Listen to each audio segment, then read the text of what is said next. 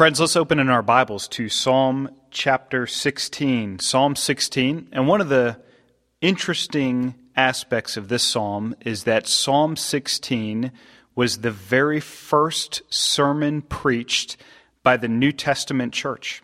In Acts chapter 2, Peter addresses a crowd, as we're going to hear, and the very first passage he picks to preach to the church is Psalm 16, along with Joel 2. And so, with that in mind, I want us to read this passage together and then pray. Psalm 16 Preserve me, O God, for in you I take refuge. I say to the Lord, You are my Lord. I have no good apart from you. As for the saints in the land, they are the excellent ones in whom is all my delight. The sorrows of those who run after another God shall multiply. Their drink offerings of blood I will not pour out or take their names on my lips. The Lord is my chosen portion and my cup. You hold my lot. The lines have fallen for me in pleasant places. Indeed, I have a beautiful inheritance. I bless the Lord who gives me counsel. In the night also my heart instructs me. I have set the Lord always before me. Because he is at my right hand, I shall not be shaken. Therefore, my heart is glad, and my whole being rejoices. My flesh also dwells secure.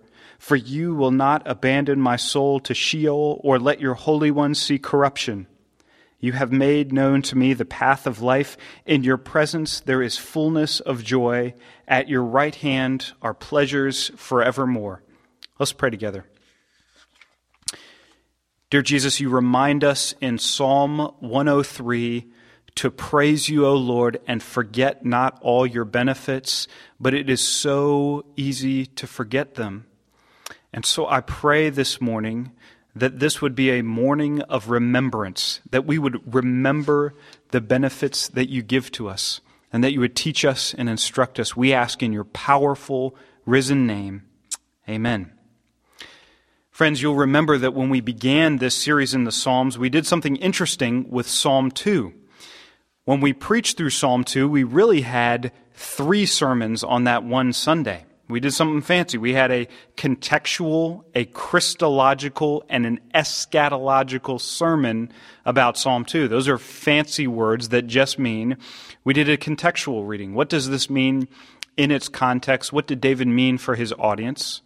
We did a Christological reading, which is just asking, how do we see Jesus at the center of this psalm?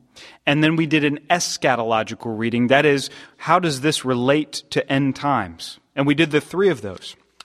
Well, today we only have time for one sermon, and I can see a sigh of relief as I say that, and it's a Christological one. It's seeing Jesus at the center of Psalm 16.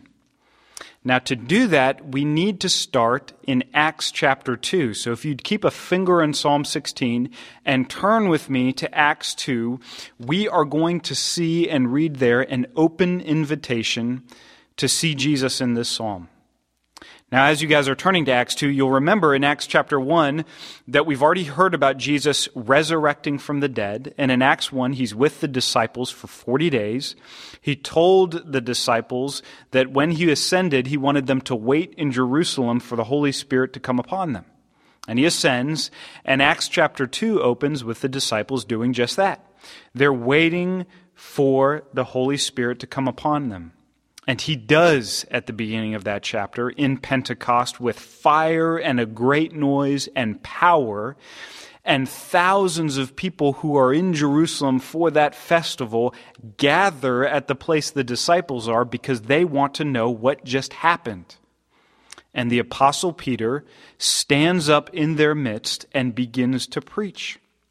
And as we said, he opens Joel 2 and Psalm 16 and preaches the church's first sermon to a mostly Jewish and convert to Jewish Judaism audience, explaining how Jesus fulfills the scripture. Now you'll see in Acts 2, 24 to 28, Peter is quoting from our Psalm, Psalm 16, 8 to 11, with special attention to Psalm 16, 10 that says, For you will not abandon my soul to Hades or let your Holy One see corruption.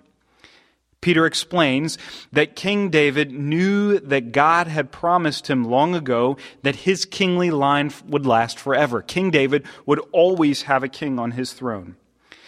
But even as David was sitting in his study and penning this psalm, especially verse 10 saying, You're not going to let your Holy One see corruption. In other words, you're not going to let your servant die and decay. He knew that he wasn't talking about himself. You see, Peter calls David a prophet, and he says that David knew way more than we give him credit for. David is writing 1,000 years before Jesus' time, and God has let King David in on a little secret. The Holy One would come from David's line. He would die but not be abandoned. He would be buried but not see corruption. King David looked a thousand years forward into history and saw that a king would rise from the dead, sit at God's right hand, and rule as the Davidic king forever and ever and ever. Can you imagine King David sitting at his table and writing this psalm and God giving him this vision that there is a king in his line who is going to reign forever? What fantastic news. When you and I see that, when we, we get a sense of this Christological reading of Psalm 16, that is, when we see Jesus at the center of Psalm 16, what happens is what I've heard John Pauling say before. This is like a fat kid doing a, a cannonball off the high dive into the placid mediocrity of our morning devotional time. When you begin to see Jesus in Psalm 16 and in Psalm 2 and everywhere else in your Bible, it explodes the way we read our Bibles. It changes everything because Jesus dominates the landscape. You and I never need special permission to find Jesus in our Bibles, right? Because he's already given that to us. He's already said, I'm everywhere. I'm in the law and I'm in the prophets and I'm in the history. We never need special invitation to do that. However, when we get to Psalm 16, lest we fumble the Christological football, the book of Acts shows us two sermons specifically that take Psalm 16 and show us Jesus so that we don't miss this incredibly important point. Jesus is all over Psalm 16. If you don't find him there, you have missed this psalm in its entirety. Now, if this were a class at USC and I were teaching a course on how to read our Bibles Christianly, my main concern was academic. Could, could we do this? Could our students be quizzed on finding Jesus in Psalm 16? And could they answer questions on a quiz to say, yes, I can. He's right here, and he's right here, and I see him over here. But, but this is not a college classroom, this is the church. And we are not interested in being informed as an end in itself. We are very keenly interested in being transformed. We are interested in having our lives turned upside down by what happens when we sit down with our Bibles. And because of that, we're not asking a question in an end in itself, what do I need to know? We are asking Psalm 16 this morning, what must I do? Is that not the exact question the crowd asked Peter when he preached this exact same sermon from Psalm 16? When Peter stood up and, and, and told this congregation, Jesus, whom you crucified, died on the cross for sins, but he did not stay dead. He resurrected and now lives as king forever and ever. The crowd heard that and they were cut to their hearts. And what did they say to Peter? What must we do? What do we do with that information? What, how do we live in light of this thing? And Paul tells them very simply repent and believe. Understand that you have not lived in the way that God has called you to live. You have disobeyed him, and his wrath is coming. But if you will repent and confess your sins, if you will agree with God that you stand guilty before Him, He will take that punishment and He will place it on His Son Jesus, and you will be saved. You will be forgiven of your sins. You will be filled with the same Holy Spirit you see at Pentecost, and you will be changed forever. Friends, the key that allows us to find Jesus in our Bibles is to be found by Jesus in the first place. The way you see Jesus in Psalm 16 is because Jesus has already seen you and saved you. That's, that's how you find Jesus. That's how you have this, this spiritual insight to see him here. I say all of that because one of the wonderful things about this church is we have many friends who are here this morning who would not call themselves a Christian. They're not a believer or they don't know if they've trusted in Jesus. I can't tell you how thrilled we are that you're here and that you're growing in your friendship with us. I love that. What I'm going to go on and explain about Psalm 16 takes spiritual eyes to see. And because you're here this morning, even if you don't call yourself a Christian, you're in a wonderful place because you are learning to see the Bible as a believer does. But you must remember that the key to see Jesus in Psalm 16, the key to find him, is to be found by him. The key to see him is to be seen and known by him. And that act, that experience, that transformation of knowing Jesus as your very own opens this Bible before us to see as him as he stands in Psalm 16. For the Christians who are here who have been found by Jesus, I just want to get right to the point of Psalm 16. I just want to, to get to the heart of this psalm for us this morning because Jesus has found you as a believer in Christ because he did not see corruption, but he rose from the dead and is more alive today than the person napping next to you, because you are now found in him, united with him in his death and resurrection, you get to hear this morning some of the many benefits that go along with that. Jesus didn't just find you and save you, he begins to add to you benefit upon benefit upon benefit, and you get to hear that this morning. I hope all of you experience uh, meeting a person of the opposite sex and falling in love for the very first time. And you experience what it's like to grow in that deep love for a person, so much so that not only do you love them and you've found yourself coming to the, a place where you love them because of them and not because of what they could do for you. You love them and you would go to the end of the world for them. But only after that do you also begin to get to hear some of the benefits of them. You say to your friend, I, I love this guy more than anything in the world, and then I find out he reads poetry.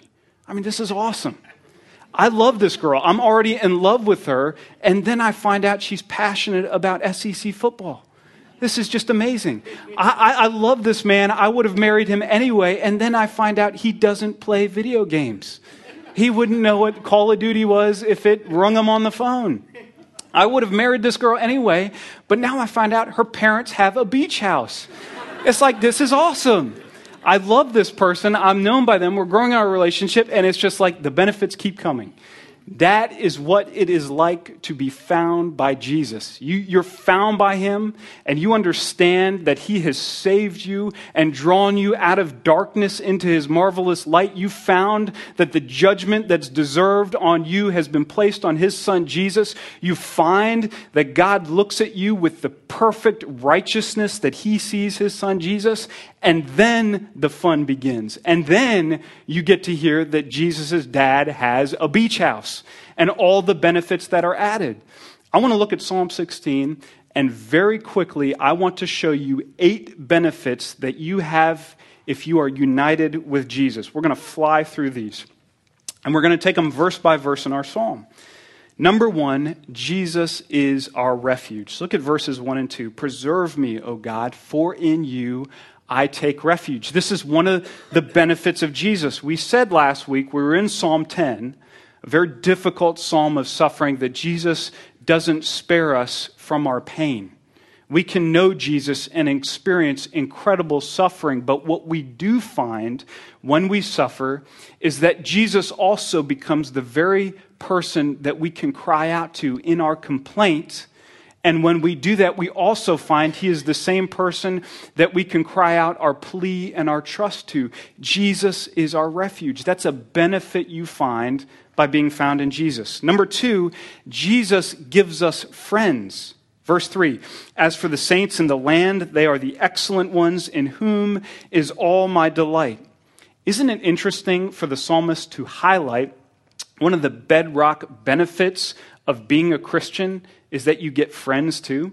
Isn't that interesting that he points that out here? The normal Christian experience is to be linked into a local church body and to begin to form friendships. People who you will share life with, people that you will love and be generous with and be willing to gently rebuke at times, people that you will lay down your life for. The normal Christian experience is to be knitted with each other in friendship. That's one of the reasons we created life groups at this church. You've heard uh, us talk about our small group ministry, life groups. We haven't done this because this is a trendy thing to do. We do this because this is a biblical thing to do to create environments where people can be friends. We're not a church with life groups that has them as like an extracurricular activity on the side. We're a church of life groups because part of what it means to join the church is to join one another in friendship, and that's what we do. If you read Acts chapter 2 and you see Peter preach the sermon on Psalm 16, and then you see the people respond by faith and repentance, what's the very next thing they do in Acts chapter 2? This group of people who did not know each other before, who have now been found by Jesus and join in that commonality, they become friends and they join each other in friendship and they become radically generous with one another because they're united in Christ. One of the benefits we have in Jesus, he gives us friends. Number three, Jesus changes our desires. Look at verse four. The sorrows of those who run after another God shall multiply. Their drink offerings of blood I will not pour out or take their names on my lips. You know, one of the ways that the Bible um, pleads with us about our sin. One of the ways the Bible um, talks about us resisting sin is by saying, Stop it. Stop doing that. You are heaping burning coals into your lap. You're like a vine that's growing and being choked by thorns. If you're pursuing your sin, stop it. Knock it off. But you know, another way that the Bible dissuades us from our sin is to tell us very simply, like it does in Psalm 16, that's just not going to make you happy. The things that you're running after right now, they're not going to satisfy you. One more purchase on Amazon Prime is not going to solve something in your heart. Trying to bend your body to fit an image it never meant to fit is not going to make you happy. Trying to get other people to recognize all that you do and to get their satisfaction of you, that will not satisfy you. Your sin does not satisfy. It's not going to make you happy. The deeper the psalmist David walks with the Lord, the more this idolatry, this cultic practice, these blood offerings, he doesn't want to be a part of. He doesn't even want to name them on his lips because Jesus changes our appetite. That's one of the benefits of him. Number four, Jesus gives us everything we need. Verses 5 and 6 The Lord is my chosen portion and my cup. You hold my lot. The lines have fallen for me in pleasant places. Indeed, I have a bountiful inheritance. You hear those words portion, cup, lot, lines, inheritance? All of that is Canaan language. All of that is promised land language. You'll remember that Israel was not just freed from slavery in Egypt, but after the desert wanderings, they go into the land of Canaan, now the land of Israel, and they conquer. And when they conquer, they are given an inheritance forever. God says to them and divides up this land for them. This is your inheritance. This is your lot. This is what you have been given. The language David is using is promised land language. Jesus gives us everything we need. We receive it like an inheritance from him. Number five, Jesus teaches us. Verses 7 through 8 talk about giving us counsel and instruct us. I love what David says I have set the Lord always before me. He's in front of me, He's the one who, eh, who informs every single thing I do. Jesus teaches us. In fact, Jesus is teaching us right now. Is Jesus not with us this morning, conform, confirming these things in your heart? Is, is Jesus not here now? Speaking to your heart, saying these things that you hear in Psalm 16 are true? Is he not doing more than that? Is he not right now warming your heart to him? Are you not now hearing some of his benefits more in love with him this moment than you were mo- moments ago? Jesus teaches us. He's doing that right now. I'm just talking into a microphone. Jesus is speaking to our hearts and teaching us and affirming these things from his word to us, even now. Jesus teaches us. Number six, Jesus claims all of us. Verse 9 says, Therefore, my heart is glad, my whole being rejoices, my flesh dwells secure. Heart, being, flesh, that covers everything, and Jesus claims all of it. Now, I realize as David was writing this, this is kind of a poetic flourish. These things kind of parallel themselves, and so by saying heart, being, and flesh, that's that's a poetic flourish that David is making, more than a, a, precise theological point. David might not be thinking ahead to first century Greek thought, where the Gnostics gained power and they began to teach that what's most important is what we do spiritually in our prayer closet, and what's least important is what happens in our physical bodies and what we do in this world. But whether David intended that or not, do not sleep on the Psalms because there is a profound point being made here. Jesus claims the totality of us spirit, body, mind, and soul. He claims it all for himself. And every single thing we do in this life, whether it's in our spirit, in our prayer closet, or in our bodies sitting in traffic or mowing the lawn, whether it feels like it's a mountaintop experience or the mundane of daily living, there is not a thing that we do that Jesus does not claim the whole of and that we cannot return to him in worship. That is fantastic news for a Christian who changes diapers. Jesus claims all of us and everything we do. That is a benefit of being found in him. Number seven, Jesus makes us live forever. I want to camp out here. I want to spend time here, but then this sermon would last forever. But verse 10 says, For you will not abandon my soul to Sheol or let your Holy One see corruption. Didn't we just spend the entire Easter season saying what David says so plainly in Psalm 16 that Jesus wasn't abandoned to Sheol, that is, to death, nor did his body see corruption or decomposition, but he was killed and crucified. He was buried for three days, and then he rose again from the dead. But Jesus gives us that benefit too. Watch what's happening here. David is living a thousand years before Jesus, and David is speaking these words prophetically over Jesus. Your Holy One is not going to see corruption. He said that a thousand years before Jesus. Do you know that Jesus, 2,000 years before you and I are sitting here today, spoke this same prophetic word over us?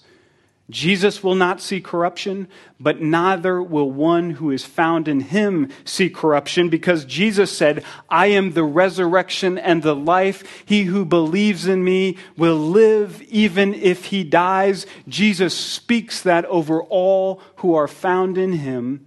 If you know Jesus, you're going to live forever and ever and ever. And then finally, number eight, Jesus makes us truly happy. I hope you take Psalm 16 and verse 11 and underline it and highlight it and dog ear this page and make it your own because verse 11 says, You make known to me the path of life. In your presence there is fullness of joy. At your right hand are pleasures forevermore. That's what we want to hear. That's what we want to know from Jesus. All of us our pleasure seeking hedonists in our heart. We want to know that we will be happy. And Jesus says in Psalm 16, I'm going to protect you. I'm going to give you friends. I'm going to change your desires. I'm going to give you what you need. I'm going to teach you. I'm going to claim all of you for myself. I'm going to make you live forever. But do you know what? I'm going to make you the happiest you have ever been while I do all of that. In Jesus, we find, if we're willing, full and complete joy. He makes us happy forever and ever. Can we go to Him and pray now? Jesus, these benefits sound like they are too good to be true. You claim all of us and you fill all of us with the joy of yourself. Heavenly Father, I pray that as a church, as fellow believers, we would grow in our understanding of that and we would cherish that and we would live in light of this joy. I plead this in your precious name. Amen.